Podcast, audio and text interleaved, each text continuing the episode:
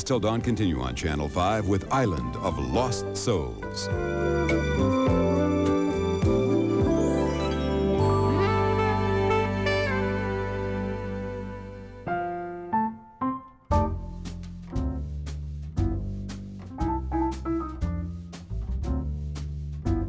Welcome to Movies Till Dawn, a new podcast that's a safe space for filmmakers to talk about the fascinating and exasperating, and always unusual and never quite the same thing twice process of creating motion pictures. I'm Raymond De Felitta, and I'm the show's Toastmaster General. You're about to listen to a conversation I had with the filmmaker Nancy Savoca and her husband and artistic collaborator Richard Guay. Um, if you know Nancy's films like True Love or Household Saints, uh, then you already know that her work is more or less impossible to describe. Her films are beautiful studies of humanity in all of its awkward and lovely forms. Um, they aren't comedies, but you'll laugh deeply. And they're certainly not tearjerkers in the usual manipulative sense, but she will make you cry. Uh, I guarantee that. Um, the films are realistic and yet they're surreal. They're very sympathetic and yet also kind of merciless towards the characters they they portray. Um, in short, they're full of contradictions that somehow all make sense thanks to Nancy's one of a kind touch as a filmmaker. As I said, Nancy's joined in this conversation by Rich, her aforementioned life and artistic partner, and you're going to hear a really lovely symbiosis that has clearly defined their, their lives and their work in uh, an unusually successful way. Unfortunately, two of the films discussed here are very hard to see. Um, neither True Love, which was released in 1989, uh, or Household Saints from 1993 ever made it to DVD, much less streaming, which is criminal. Um, you can find lousy quality bootlegs out there if you want, and I think you should. You know, they're great films. But the good news is that these movies are finally about to reappear uh, in great updated quality on DVD, and they will be streaming. Um, and we'll discuss that uh, in part two. We'll talk about how that's happening. Um, but in the first part of our two part conversation, we talk about how Nancy and Rich got their start uh, how their debut movie True Love, which is a true New York indie of the late 80s, came together, uh, and how it reflected their own lives and beginnings in the uh, Italian American world of the Bronx. And then we talk about a wonderful movie that Nancy directed as a work for hire in 1990 called Dogfight, uh, starring River Phoenix and Lili Taylor. Uh, now, Dogfight is available on Amazon Prime, and I urge you to watch it as soon as you're done listening to our conversation about it. It's a beautiful and unusual tale. Uh, it's about a soldier on his way to Vietnam who gets involved in a contest to see who in his group can pick up the least attractive woman they can find. Um, and it turns into a most moving and improbable love story. The story of making the film and what its fate almost was as a case study in what can happen uh, when a studio controls a movie and not the maker. Um, and yet the film survived, and it most certainly deserves a rediscovery. So here we go with part one of my conversation. Uh, we had it in Brooklyn in the summer of 2022, and here's Nancy Savoca and Richard Guay.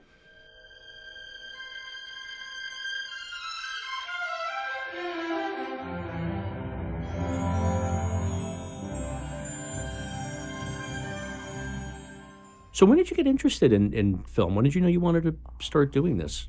Um, officially, probably 17, but younger than that because my I had a brother.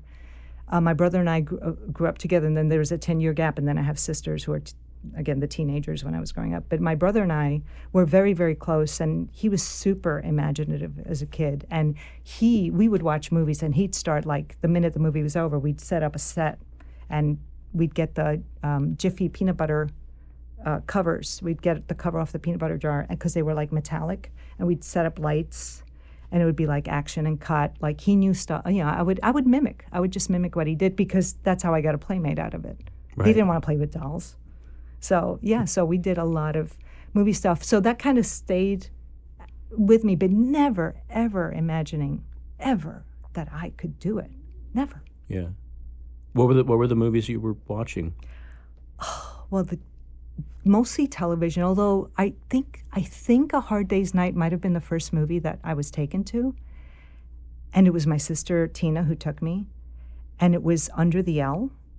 Um, on Westchester Avenue. There was the Ward Theater, and we sat there, and the entire the lights went down, the music came up, and everybody started screaming. And that was like my first experience. I was terrified. And then the You thought all movies were like that. All movies are gonna do this. And then the train kept going by and shaking the theater, and and then people kept screaming. And then and then my sister decided to stay for another screening of it. So we sat for four hours and watched the movie twice. Hmm. I guess I don't know how they did that, but yeah. And so I got taken to movies, and then my parents were watching what we call foreign films, but not foreign to my parents because they were immigrants. So we watched um, movies from Mexico, we watched Cantinflas, we watched movies from Argentina, we watched movies from Italy. The neorealist movies were like no big deal. They were This just, is at revival theaters, or uh, the movies were uh, we watched on a lot of them at home on what was it UHF UHF. UHF Oh, really? right the the, Sure. the funny channels we watched a lot of foreign stuff and then there was um there was a Spanish because I'm ha- I'm so I'm half Italian and I'm half Argentinian right so in my house we spoke Spanish so I'm Latin American too so we used to go to um on Broadway, there used to be, I want to say it was called Broadway 1 and 2, which were Spanish language movie theaters. They were uh, mul- um, two screens. And they watched, they showed movies from all of uh, Spanish speaking movies, like whether it was Spain or Latin America. And I saw, mo- um, my parents would take me there too. Hmm. So yeah. and so the so what and were the current American films of the seventies? Oh, Because I'm big assuming deal. you're by then you're like yes, big a deal. teenager-ish. Oh my God. Yeah. Well, okay. Why I wanted to make movies was Cassavetes. I watched him on TV. I watched Husbands one day. Just turned it on, and there it was. And I just, I was, I don't even know that I caught it at the very beginning. I just started watching these guys interact, and I felt like I was watching. I couldn't tell if it was a documentary or if it was a movie and I- it was the first time that I remember feeling that way. Like it was really, I was watching something. It was almost embarrassing. Like it was a voyeur and um, very, very personal, very, very intimate. And I remember that point, kind of again, teenager, like fi- maybe 15 at that point, going like, wow, that must be amazing to be a part of this. Um, but then that kind of went away for a while. And then at 17, at a that last class, those last classes you take before you graduate, when you can just kind of goof off, I took history of the movies, and that's when I learned what the director did.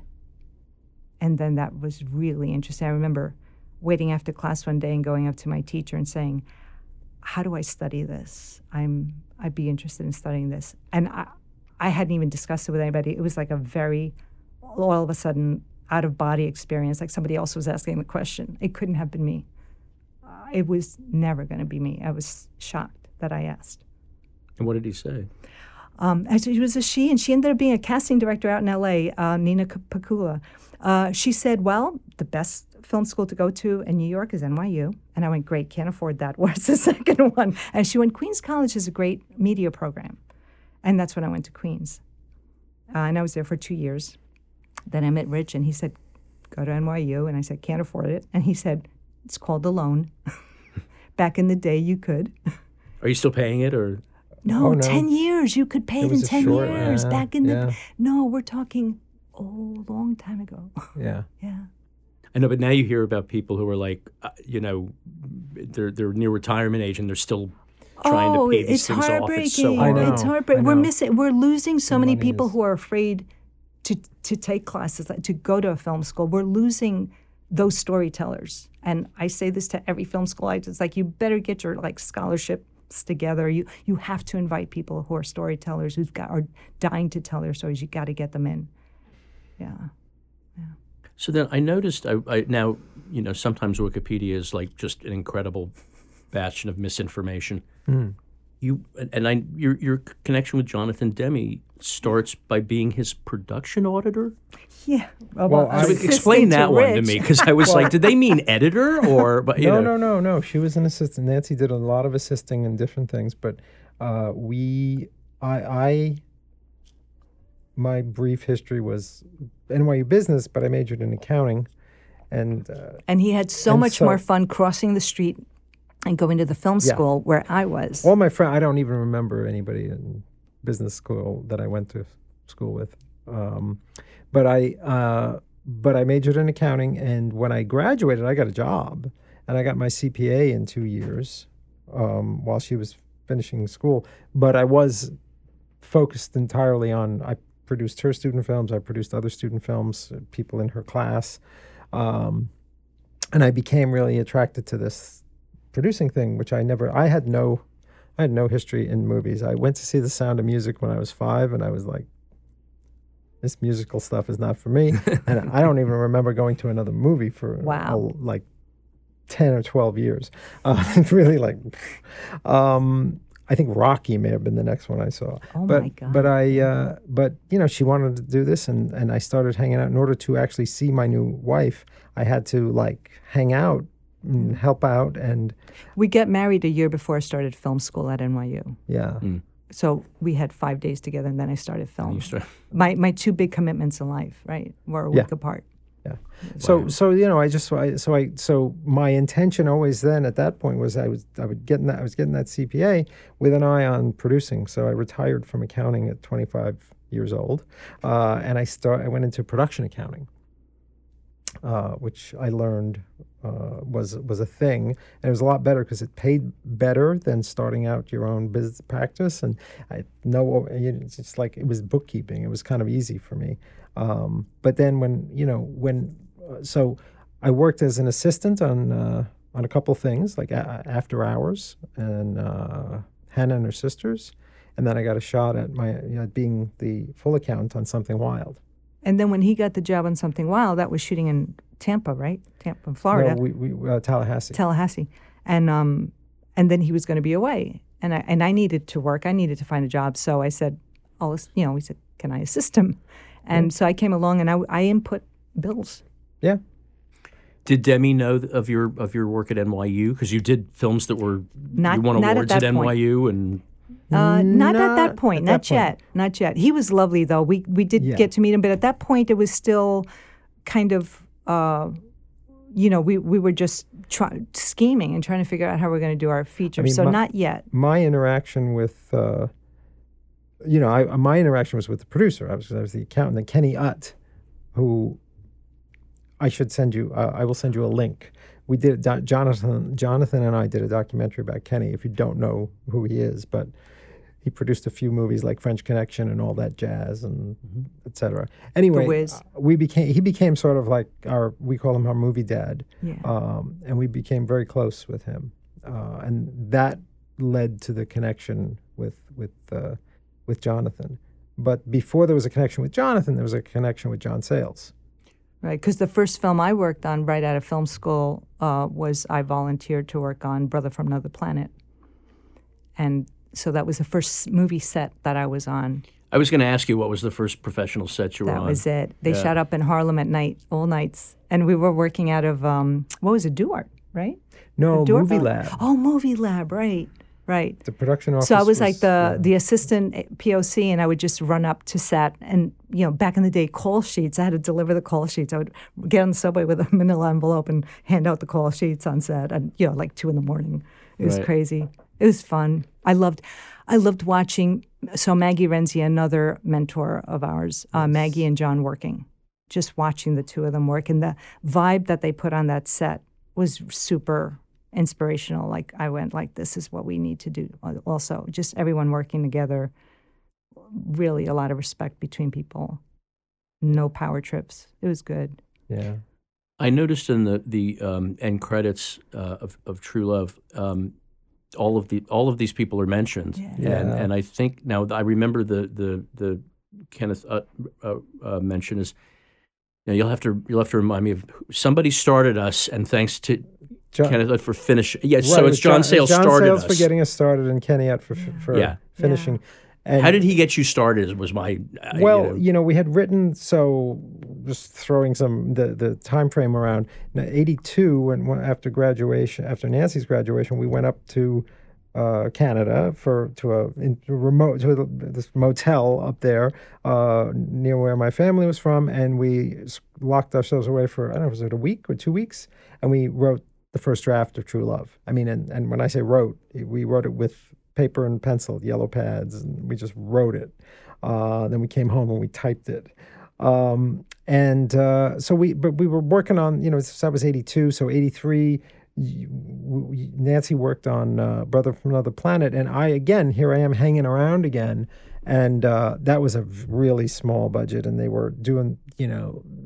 The POC, who was a graphic artist by training, was doing the payroll and the books, and I was like, and at that point, I knew enough to say, you know, you guys are going to get in trouble if you, you know, I volunteered to do the accounting for the for the movie, uh, and so that's how, you know, I I got to hang around a little bit, and um, so at that point, it was just kind of like, you know, at some point we we we we let Maggie read the script, uh, and she responded really po- in, in a positive way, and then oh my God, she gave it to John, and we were totally em- embarrassed about that.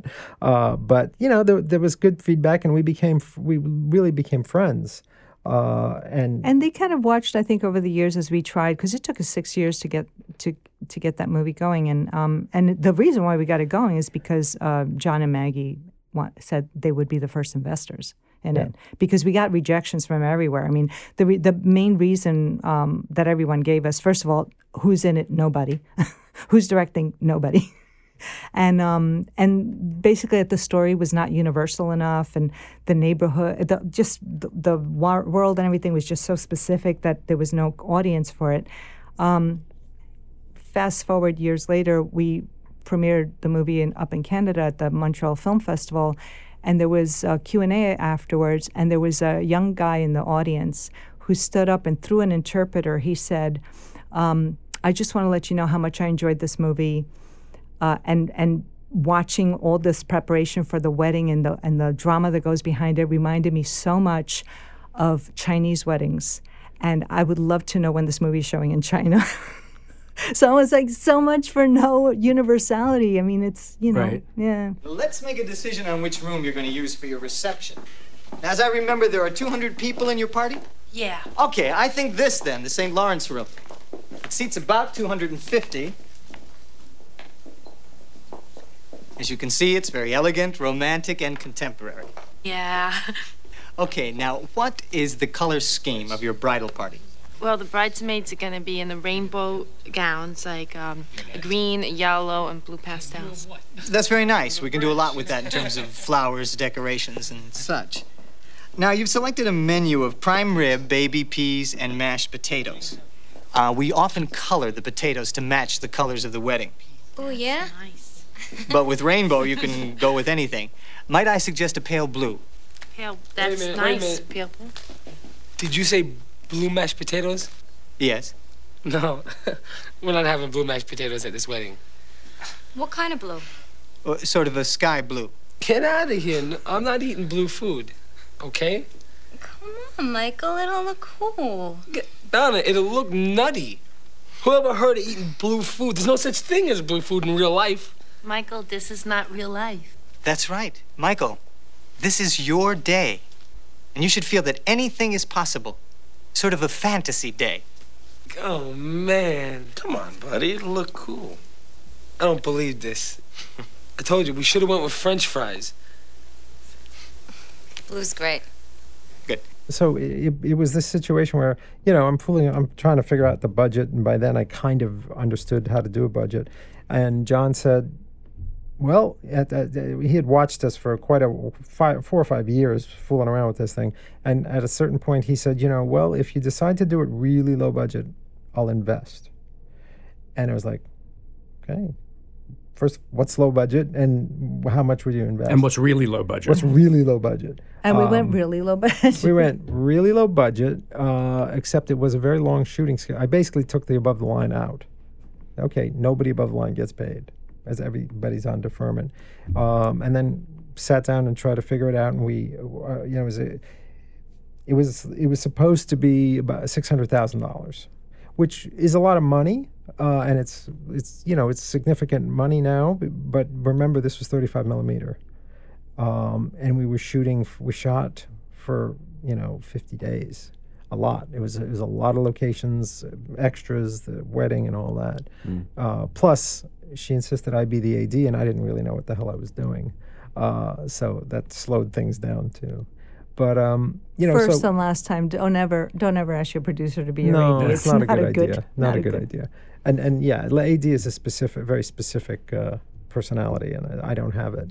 But you know, so we so with John's money, and and and then we just get you know we came across this idea because we were working for Jonathan, um, and we had I had a partner who had connections to, to Susan Seidelman, so we came up with the idea of celebrity investors, um, and we got and Jonathan invested, and Kenny invested, Susan Seidelman invested, and uh, based on that, we were able to raise inv- money from you know dentists and doctors and some other people. It was a I, I don't remember how many, but there were about a dozen or so private equity investors. And we we actually raised enough money to shoot, and then I think early on with the first cut, we had to screen it, and then we raised more money. Yeah, and the way Kenny Utt helped us was to finish, and because we were over budget, and uh, he literally took out a line of credit on his Riverside Drive apartment. Trusted us with that. Wow. Which was And so know, that baby that was born the night of Sundance is named Kenny. yes, Oh, how great. Yeah. yeah, yeah. No, it was So that's amazing. that was the that's that's that's the you know that's how it how how that all so you literally you had like all of the stars of New York filmmaking in the a lot. 1980s are getting behind you, like anointing you. Really, in a way, was that like kind of heavy, or was that? Did you even think of it that way, or?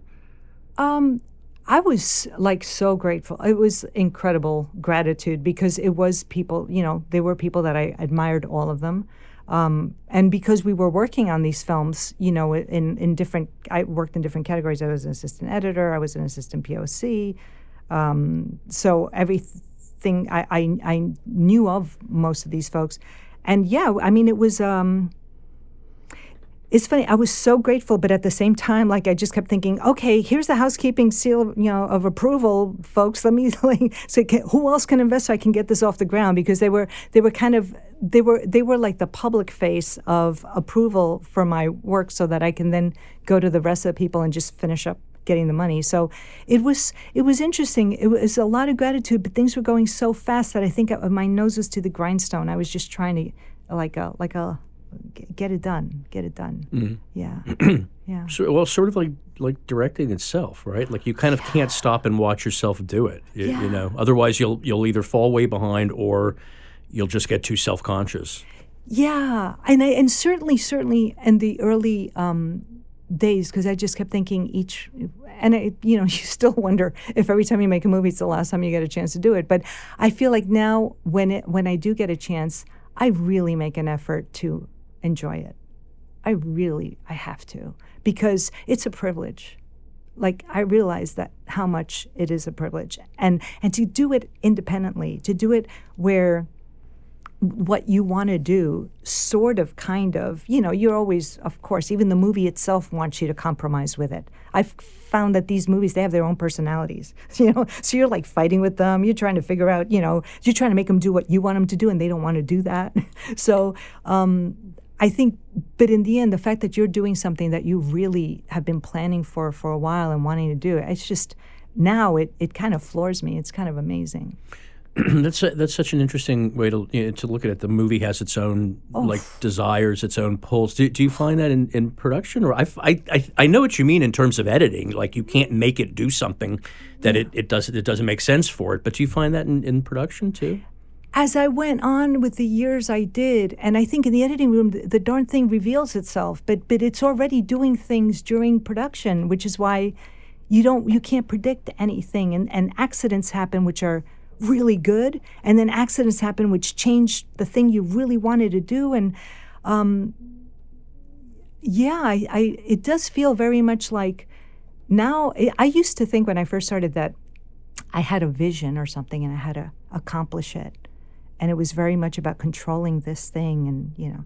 And now i feel like there's this thing that's there that i need to um, enable to come out.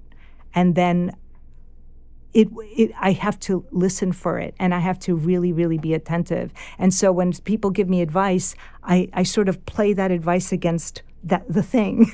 And I, I sort of like go back and forth is, is this what you want? It's almost like having a conversation with this uh, thing that's coming together. Um, it's a very different relationship than the way I started. It's very much. Um,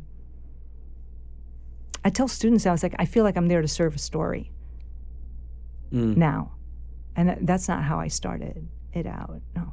I, it's funny because when we were trying, when I was working with the students at, at Feirstein, I found myself trying to make sense of my own, uh, how my own methods changed. And, and mine is I used to plan a lot, and I don't really plan much anymore. I like to work with the actors in the morning, and it starts to evolve into something. And and it, I think it sounded kind of scary to them. And I was like, no, I'd be scared now to plan too much Yeah.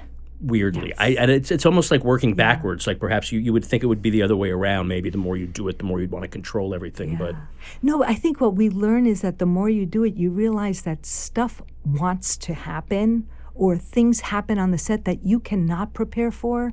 And all you basically want to, you, you do prepare something to get there. I, I certainly, I do tons of research. I love researching. I do tons of research. And then, but when I show up there, it's like, I'm ready to throw half of it out the window. Like, you know, what's going to, what are you bringing, you know? And even as you're rehearsing with your actors or talking to them, you start seeing like this new potential. With every step as you get closer to being on set, you start seeing, oh, now, now that I've casted and, oh, look, these people are going to do, oh, there's a potential some, something here to happen. And then your production designer is telling you things that are like, I hadn't thought of that either. So suddenly you do like, if if you're open in a way, you're you're you're going to get some really good stuff. If you shut down and kind of go with a pre-made plan, you get a movie I think that doesn't breathe. so do you rehearse, do you rehearse or did you rehearse prior to shooting? in ge- everything's always different depending on who the actors are and the kind of movie it is. But um, there is something that that's called a rehearsal process, and it changes with whatever the needs are. But in general, um, there, there's a getting to know the actors really important for me. Um, I don't want to learn something that I could have learned in pre-production on the set, um, and um, sort of talking through the story seeing do we need to adjust anything on the the on the script so that again like if we do our prep together um, on the set we can be very creative. If we don't do our prep together we're going to be doing that prep on the set so I, I like to do whatever time I have with them is never wasted. I we do field trips. We you know they go off on field trips. I go on them if if if it works that way, um, and we just get to know the world, just kind of drown in the world that we're going to be in. So that's what rehearsal is for me. It's just drown in that world. So when you show up, you're carrying all this stuff with you. Was it did that was that just a natural uh, uh, uh, way that you wanted to do it? Starting with starting with um, um, True Love was that did that just fall into place for you or? Um, I think I think having acting uh, uh, lessons before I, went, I want to say acting lessons because I don't have an acting background. I'm not an actress. But when I went to Queens College, every time they shut me out of that film class and I went to theater, I, I took acting classes. So in a way, it's weird. It's almost like like the way an actor prepares for a character. The movie's my character, so I start preparing for the movie. And um, and then yeah, our rehearsals and True You- Love. Well, you also, yeah, I mean, then you also took uh, classes with uh, Wynn Handman. Oh yeah, I took so Wynn Handman at the American Place Theater. My actor friends from my film uh, student days uh, went to Wynn Handman for acting classes, and they recommended I go for directing. So he didn't have directing students. So basically, for the first X number of weeks, uh, he didn't allow me to do anything. I sat there and I watched actors in their process, and and I wasn't allowed to say a word. And then after I had been there for a while, then he asked me to direct the scene, and he would observe me and t- talk to me about how I'm working with the actors. So all of that training, I think, was super helpful. And I just I love working with actors. Like it's really, um, it informs everything. Like I begin with those characters, and it informs how I shoot. It informs um, all the decisions I'm going to make are, are based on those characters and that world. Yeah. I, I don't know if you find this in in in, um, in your teaching, Rich, but um, I was surprised that act in, in the film school that I taught at, acting did not was not very heavily weighted. It, it all sort of felt it a, a little like there's there's the you know, there's your cinematography, there's your production design. Oh, and there are the actors too. And one of the things I talked to them a lot about was y- your, your movie can look like crap, and with good acting, people are going to be interested in it. It does not work the other way around. No, That's right. no. That's no. right. Uh, do you That- find that in academia in general, Oh, or in general, for th- I mean, I we've been teaching for right out right, right after Dogfight, we started doing some teaching, and I've taught semesters. I've taught at NYU, Columbia. We've we've developed this whole um, directing actors workshop that Nancy teaches, and uh, is now she's going to do it at the University of Michigan in the fall. But it's um, yeah, it's a huge deficiency. That, that's exactly what I tell them. I, I tell them I would prefer you shoot your movie on an iPhone, but concentrate on the actors because at the end of the day, the whole business revolves around actors. If you can direct actors, if you are an actor's director, you're you're probably going to work. Nobody cares about your camera work. Everybody's I can hire anybody. I can you know I, I can. It's funny. I was listening. The the uh, Duart Films was another sponsor of True Love. Oh, yeah. Um, Irwin Young gave us fifty percent deferral, uh, which I actually paid. Of course, he was holding the negative, so I had to pay it. But But he- they were very cool about that. They were so yeah, the- I- my They're- student films, like I, I processed Oh. at Duart, and they were always very Oh, like forgiving. he was Irwin was incredible. amazing. He Irwin was, was- amazing. But he he uh, you know he won. They won a lot of technical awards. He actually won an Oscar, and I remember the his speech, and he talked about the fact that he you know he said there's you know the most important things that affect the image on the screen are what's in front of the camera and what's behind the camera. The camera itself is and, and the, the technical stuff is not that important. You know, um, as you say, it can look beautiful, but if the acting is not good, nobody's interested. yeah. Yeah, yeah. So uh, we, we try. I try to focus that. We we both do try to focus our our students on that. Uh, you know, and, and and paring down the equipment. You don't need all that stuff. Yeah, I kind of feel like the best thing to do at the beginning, like you did, um, almost by accident, is like make everyone take an acting class. Yeah. Because the first time I acted in front of camera was after I became a director, and it completely changed everything. I, when I finally saw what is what you, what they're really up against, what the various things that they have to control and do, and and, and then at the same time not look like they're doing anything abnormal that the, you know. And it really made it, it taught me something that you can't learn unless you do it, unless you're in the, the skin of the, the actor in their position. Absolutely. Yeah. And the, and there's some um, sometimes I've come across attitudes, um, you know, in up in the hierarchy about you know like oh and this actor you know like this one's a difficult one and this and that, and I just feel like you know, the the act without the actor none of us are here, you know the, without the face on the screen none of us are here, but also if you think the bottom line for what an actor is is very very simple, they're they're performing and they don't really know what they're looking like. So you have a choice. You can have an actor that feel like you're not there for them, and then they will uh, auto direct. You know, they will do their own directing for themselves. That will put them in their movie. Or you can decide that they'll be in your movie. You talk to them about your movie. You do all the prep with them, and you become their audience. So that when they're filming and take one, take two, take three, you're watching and you're working with them. And then they feel like you've got them and you're you're putting something on the line because they're definitely putting something on the line. And for me that's the most important thing for anybody to realize that's going to direct actors is that the bottom line is that they don't want to look bad. Yeah. you know put yourself in front of a camera. I don't want to look bad. So who's this person that's directing me Are, do they have my back or not do, is there trust Each of the guys puts in 75 bucks. You set up a meeting place and time. Excuse me. Hi. And then you go out and see what you can bring back. What's your name? Rose. Rose Fenney. Better shove off here soon. Gotta go to a party. Say, maybe you'd like to go with me. A dress up party? Yes, a, a dress up party. You look great. Yeah. It's not really as bad as it sounds, right? Free cocktail, free beer, and they gotta be polite. Those are the rules. They gotta be polite. What rules? The rules of the dog fight. I'll be a son of a gun. That is a guy. I'll give him a seven. the ugliest woman wins a hundred bucks for the guy, the guy who brings her. I'm the ugliest, so I win. You are a cruel, heartless, ignorant creep. And if I were a man, I would beat you to a pulp. But the one rule that no one talks about is don't get involved.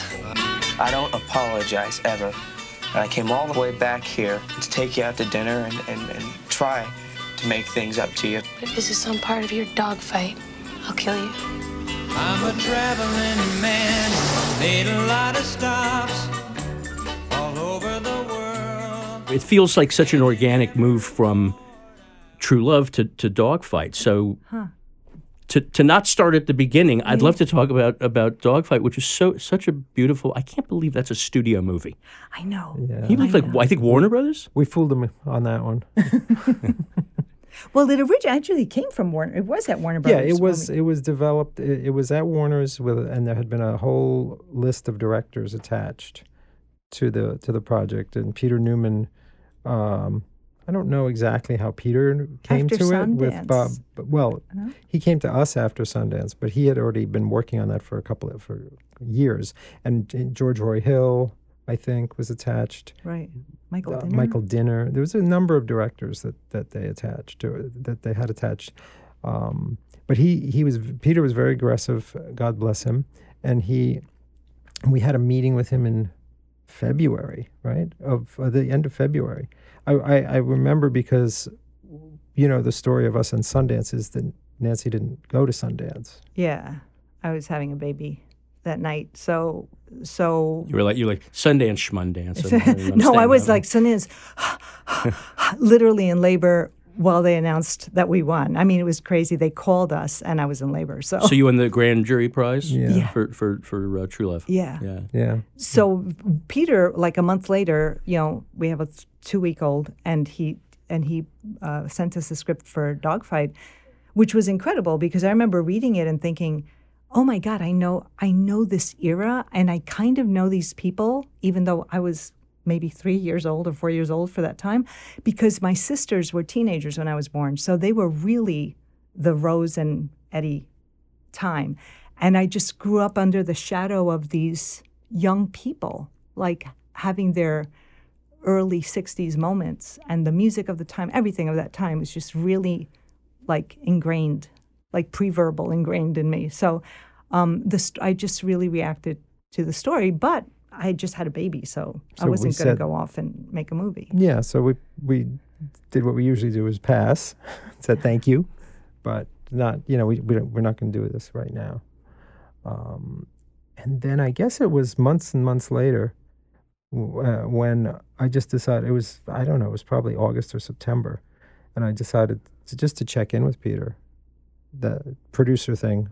Uh, Let's just, let's just call and see what's going on.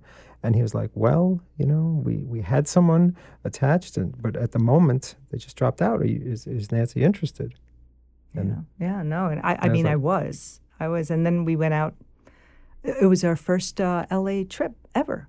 We went out with um, uh, Kenny. Was so it was early. Kenny was like two months old, and we were like the Beverly Hillbillies, like we with a diaper bag, Two and kids. and you know, just kind of like we were no, we weren't expecting them. They weren't expecting us, kind of thing. I like that your first trip to LA is like funded by Warner Brothers. Yeah, yeah. That's a- that's a good way to oh go to my LA. God, Well, we stayed at it- um, at the Sunset Marquis. yeah, I saw Carlos Santana by the pool. yeah, it was I like had, a, I had a little baby who was like, I was like nursing, Really- like covered up, and I'm watching like Carlos Santana by the pool. It was really pretty. But the, the the great thing, I think it was actually funded by MGM because the great thing about it was that we went out there because True Love was going to open in L.A. That's right. because it opened in New York in September and then L.A. I forget when weeks later, um, and the the she had a meeting scheduled for like noon on Friday, and the L.A. Times Review I will never forget. The, uh, the opening line was the debut of a major new American filmmaker. It was like, what's better than that? You know, with on on on all the Warner Brothers executive desks Yeah. as they as they meet her. Ah, the '90s. Yeah. I know. When- Whoever thought you'd be like nostalgic for like the 1980s? Or I know. 90s, like, yeah, yeah, yeah, yeah, yeah. yeah. That so so that's interesting because I, and it's funny because when I when I looked at uh, uh, when I when I looked at True Love and, and Dogfight back to back, like I said, it fe- it feels to me like it's just your movie, not a movie that you came on as director to, to mm-hmm. another script. And I was trying to figure out some of the some of the reasons why, and I was writing down notes. I was like, what what is it about Nancy's movies that I find so peculiar and singular? and I, I wrote down she's a romantic naturalist with a strong, surreal, anti-romantic bent. And I'm like, it's total, it's totally like in conflict, you know. And so, like, when you enter the, the world of your films, y- you, know, you go on this odd journey where you're not. So I'm, I'm, I'm looking at, you know, looking at True Love, and, and one thing that struck me is, is that they're both movies that um, are about, you know, they, they happen right before the big event that changes your life. You just wait till I'm through with him. He's not gonna know where that shit or go blind. Eddie, you've had your fun. Why, why do you have to do this? What? Listen, Rose. Someone dumps on me five pounds, I dump back 50, all right? I'm not through with that jack off yet. Okay, Eddie. If you're gonna spend the rest of the night trying to make this man miserable, I'm gonna go home. What? Yeah, I'm serious. What, what are you talking about? We came here to have a nice dinner, and, and I'd like some respect from that man. That's all you deserve, some respect, too. I mean, we're paying just like everyone else in this fucking joint. That's how you get respect? People are such goddamn idiots. I know they are. But what what is the point of spending all your time and energy trying to get even with everybody that makes you angry? Because it feels great, that's why. It feels fucking great, especially when there's an asshole And with a what dick is in the point of every word that comes out of your mouth be a curse word? Well, are you ready to order now, or? Nah. Yes, God damn it. I'm going to have the, the the fucking poached salmon with the son of a bitching rice and uh, and a and a dirty bastard salad with a with a shitload of Roquefort dressing. Thank you. And uh, who knows what this asshole wants? It sounds like uh, Peter Newman was a very protective, obviously, and supportive producer. What what was your relationship with the studio, which you've never you've never had anything to do with a studio? What what did they did they did they like what was going on? Did did he kind of keep that? I mean, it's it's a it's an indie film in spirit in in you know there's nothing about it i'm trying to look at and there's a lot of 80s films that are wonderful this is even more though unusually unstudio than a lot of 80s films are you know Yeah, I don't think they knew what they were going to get. I don't. I don't think they knew. It's so. It's so interesting. And again, you know, learning, learning for us, right? Because at that point, I was a young enough filmmaker, second film, that I thought that what I saw in a script was what everybody saw in a script, right? Um, so now, when especially when I'm teaching, I tell everybody, look, I could give, you know, 10 of you directors the same screenplay and you're all going to see 10 different things. It's almost like giving somebody a song to sing you know? What you know what's your genre? What's your background? What what do you bring what luggage are you bringing to the story uh, what experiences you bring into it so for me i thought i was giving them pretty much you know what was on in the script but no there's an interpretation of what's on paper and my interpretation i think was very surprising um, I mean, to the, the, the great part about the studio, of course, was the fact that we had a, I mean, it was an $8 million budget. Uh, so we had plenty of resources. Um, although for them we were a tiny movie Oh yeah, Yeah. yeah. We were we were we were we were small enough, but you know they had just done Les Mis and they had done Batman had come out, so they were flush at that moment. Um, the other great, the greatest thing that happened about that movie was that uh, Marion Dougherty was uh, this, in charge of casting, the the the great Marion Dougherty. There's Uh, a great documentary on Marion Dougherty on from HBO, I think, Marion um, called the- Casting By, right? Yes, casting by, and it's it's Marion Dougherty and uh, oh my God, I'm forgetting his name, Lynn Stahl, Stalmaster. It's the two of them. It's basically the people that invented the casting director position role. So we got, I got to work with Marion. I mean, I, we we went out to L.A., rented a, an apartment at the Oakwood, right? The Yeah, the Oakwood on in- Barham Boulevard. On Barham Boulevard, so that I could walk because I couldn't. you could walk to warner brothers from I there could Walk to. Warner Brothers. so we walked to Warner Brothers, and they'd always be like, you know, I'd be like, go up to the booth, and they'd be like, yeah. And I'm like, um, I'm casting here. And they'd be looking around looking for a car. And I'm like, no, I just walked here. And they let me in. um, and um, Marion just one after the other brought in the most amazing actors uh, for us to uh, audition. And it was an embarrassment of riches. And the cast that you see in Dogfight, each of them to the last person was Marion's first choice. Mm. I mean, there was no question. She, her taste was impeccable.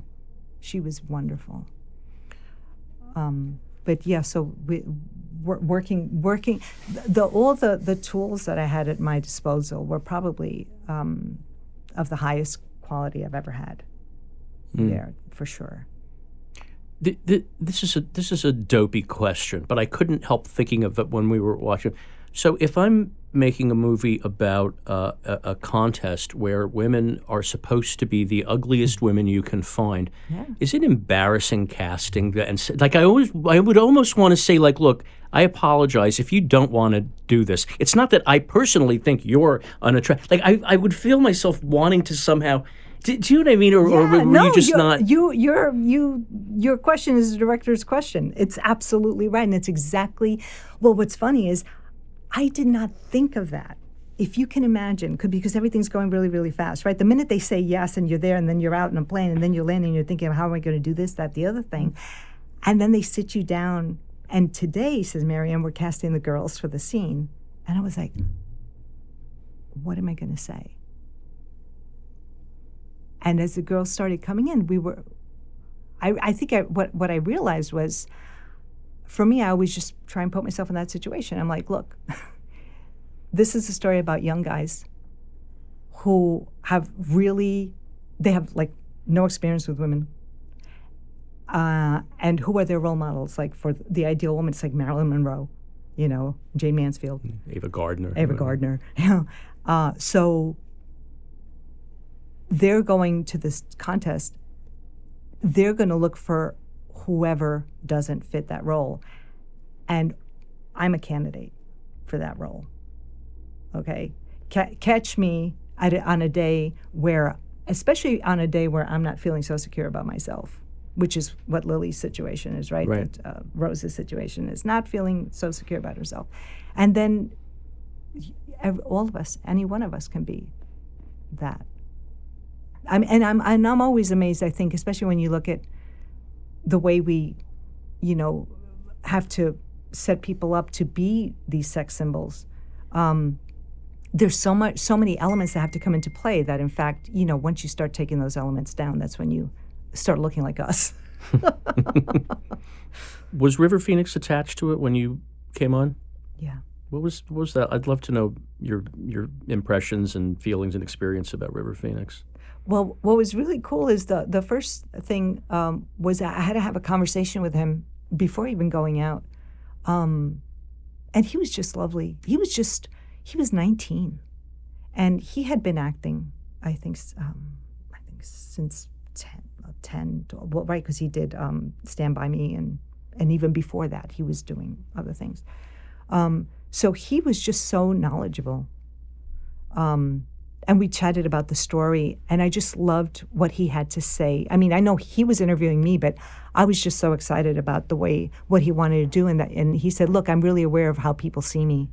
Um, you know, like I'm like this hip. I'm either a hippie kid or the son of hippies, and you know, I just want to. Um, this this guy is different for me, and he's and he's an adult me, and I'm I'm ready for this."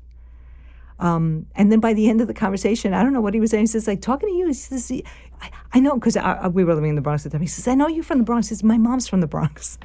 and, and so I, I, I did. I, have the, I had this very um, big sister um, feeling about him. He was terrific. And he really understood um, navigating um, comments from the studio in a way that I didn't at all. So I was, I learned a lot from him. Oh, that's interesting. Yeah. Yeah. He'd, he'd been around studios and He did. studio directors and Yes, exactly. Like you know, for the the the night before the night before the shoot when we yeah, were. the you know we did the tests and you know he. I know this is. You would think that the studio was making a movie about Marines in 1964, fresh, you know, coming out of boot camp. They would understand that these guys have haircuts, right? They're very short hair. So when you take a blonde uh, head of hair and you just cut it really back, it kind of tends to not be so blonde.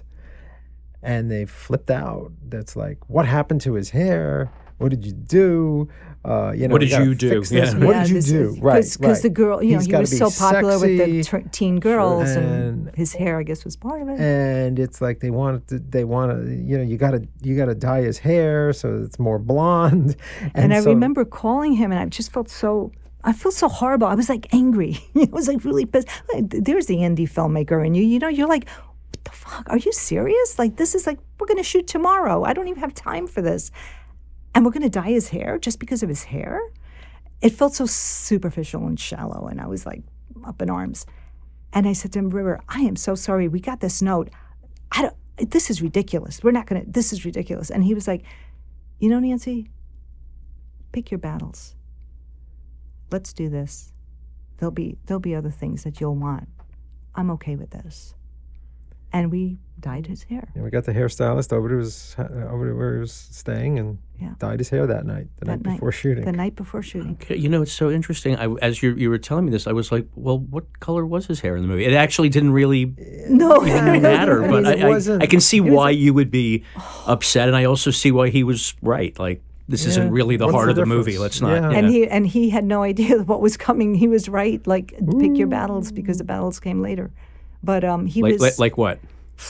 Well, I think the battles really ca- came. Um, it was one battle at the at the very end. You know, after we had cut the movie and we we um, presented the film, um, everybody, the executives, really, they really, I think they were a little surprised, but they kind of were enjoying it. And then they tested it, tested it, yeah, the previews were and they pr- tested good. in Pasadena. Well, yeah, and you know, and we were kind of we, we weren't new to the process because uh, uh, MGM had tested we had we had failed the test already with True Love because it tested miserably as well, and uh, you know, and MGM, truth be told, the ending they didn't want that ending. They wanted the movie to end when they dance at the wedding romantically.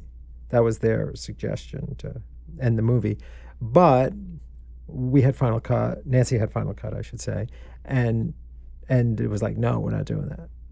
Uh, with Dogfight, obviously, it's a different story. Um, she didn't have final cut, and so they really, uh, when the movie tested badly in Pasadena, we said, oh, that's because they, you know, Pasadena, they don't understand us. We're New York filmmakers. Test it in Manhattan, and so they tested in Manhattan, and Manhattan audiences test it tested the same way. Interestingly enough. Um, for different reasons. For it was funny. different Like in Pasadena, I remember. God, I remember. I remember the executives being really excited because you know they thought we had had something, and um, going into that theater. In the front row, there were these really young people, and I'm going like, "Oh, they're that's interesting. Okay, that, I guess that's our audience there," and they were just started going like, "Dog fight, dog fight, dog fight," and I went, "Oh shit."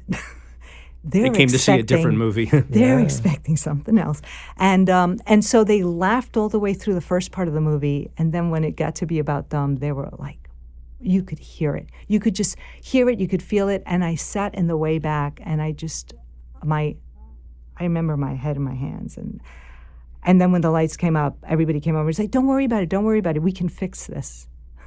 And those were the worst words I could Mm. hear. We can fix this, and that's when the notes started coming in. Did they want you to reshoot stuff? Yes. They wanted Yes. a new ending. They or wanted a new ending. They wanted more ending. They I- didn't want the movie to end where it, where it is. And they obviously wanted a happy ending. And Yeah. as Rich said, what's the happy ending? I mean, I, I asked, should we win the Vietnam War? Like I mean, that- that, didn't that didn't go over really really well. We were both kind of wise asses, and you know, one of the you know we we did do some arrogant things, like when we we flew in. They it was the, the big meeting. We're gonna you guys are gonna come out here, and we're gonna have writers, and we're gonna you know we're gonna we're gonna we're gonna resolve this. We booked tickets on uh, for you know the early flight in, and on the red eye out. It's like, okay, let's have our meeting. And so they expected that we would just be staying there forever. I mean, we had kids. We weren't we, we weren't going to do that. And um, and so you know that caused quite a a, a ruckus.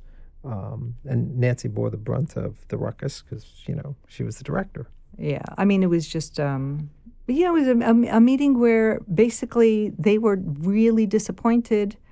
Um, they were disappointed in obviously in the in the reaction to, from the audience, which I understood, and then the movie that they thought was kind of interesting and different stuff suddenly became a movie that was like tr- really troubled, and I, I, you know, I couldn't, I could, if I could put myself in their place, which is right, what you do as a director all the time, you're always putting yourself in every character in the room's place. So I could see where they were coming from. You know, it wasn't a movie that I came to them and you know opened my veins for. I, I, this was a story that was given to me, so I, I but I do remember that every the ideas that were being thrown around were just so rough that I just said, I, I get it. You hired me for this. It didn't work out. If you just take my name off it, you can, you know, it's the film that you, you guys made this movie. So, and and so what happened is my name is still on it, right? But but not for the reason that you think. It's not because they went, oh, you know, we can't do that to Nancy. What ended up happening was, um, I don't know, a couple of weeks later, I get a call from River, and he said, "So are you going to be on set?"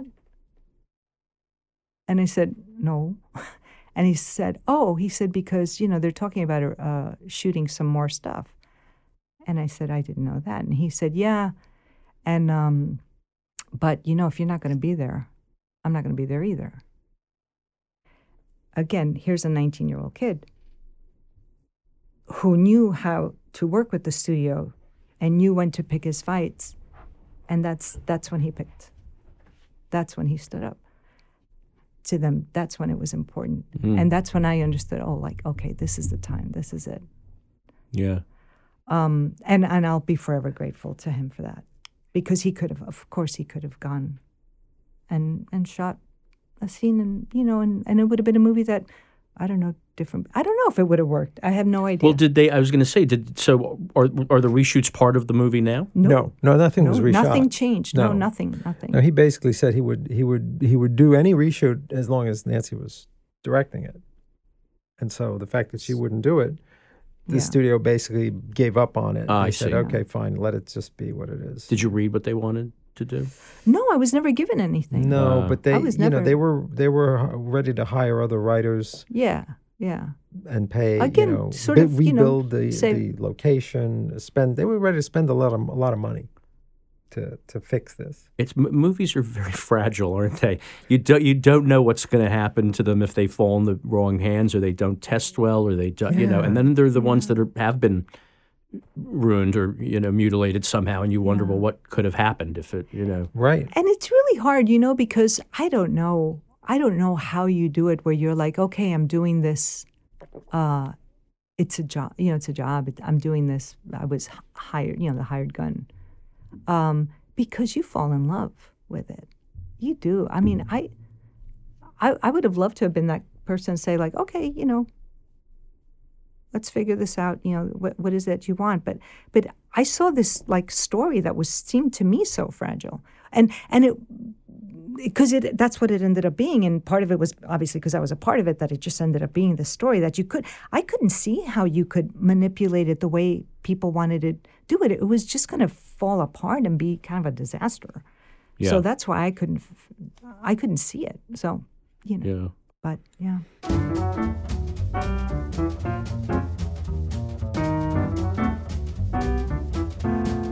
Thanks for listening to the Movies Till Dawn podcast. There's also a Movies Till Dawn blog where, on a mostly daily basis, I post YouTube videos related to movies, music, urban history, and all kinds of junky cultural artifacts that interest me.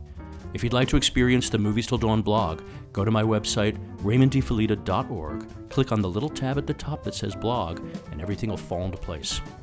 You can even subscribe and you'll get the posts daily via email, which is a much less annoying way to deal with it. So please come back for more conversations with veteran filmmakers and explore our podcast site, moviestilldawnpodcast.com, to listen to other conversations with filmmaking legends that I've been collecting and posting over the past few years.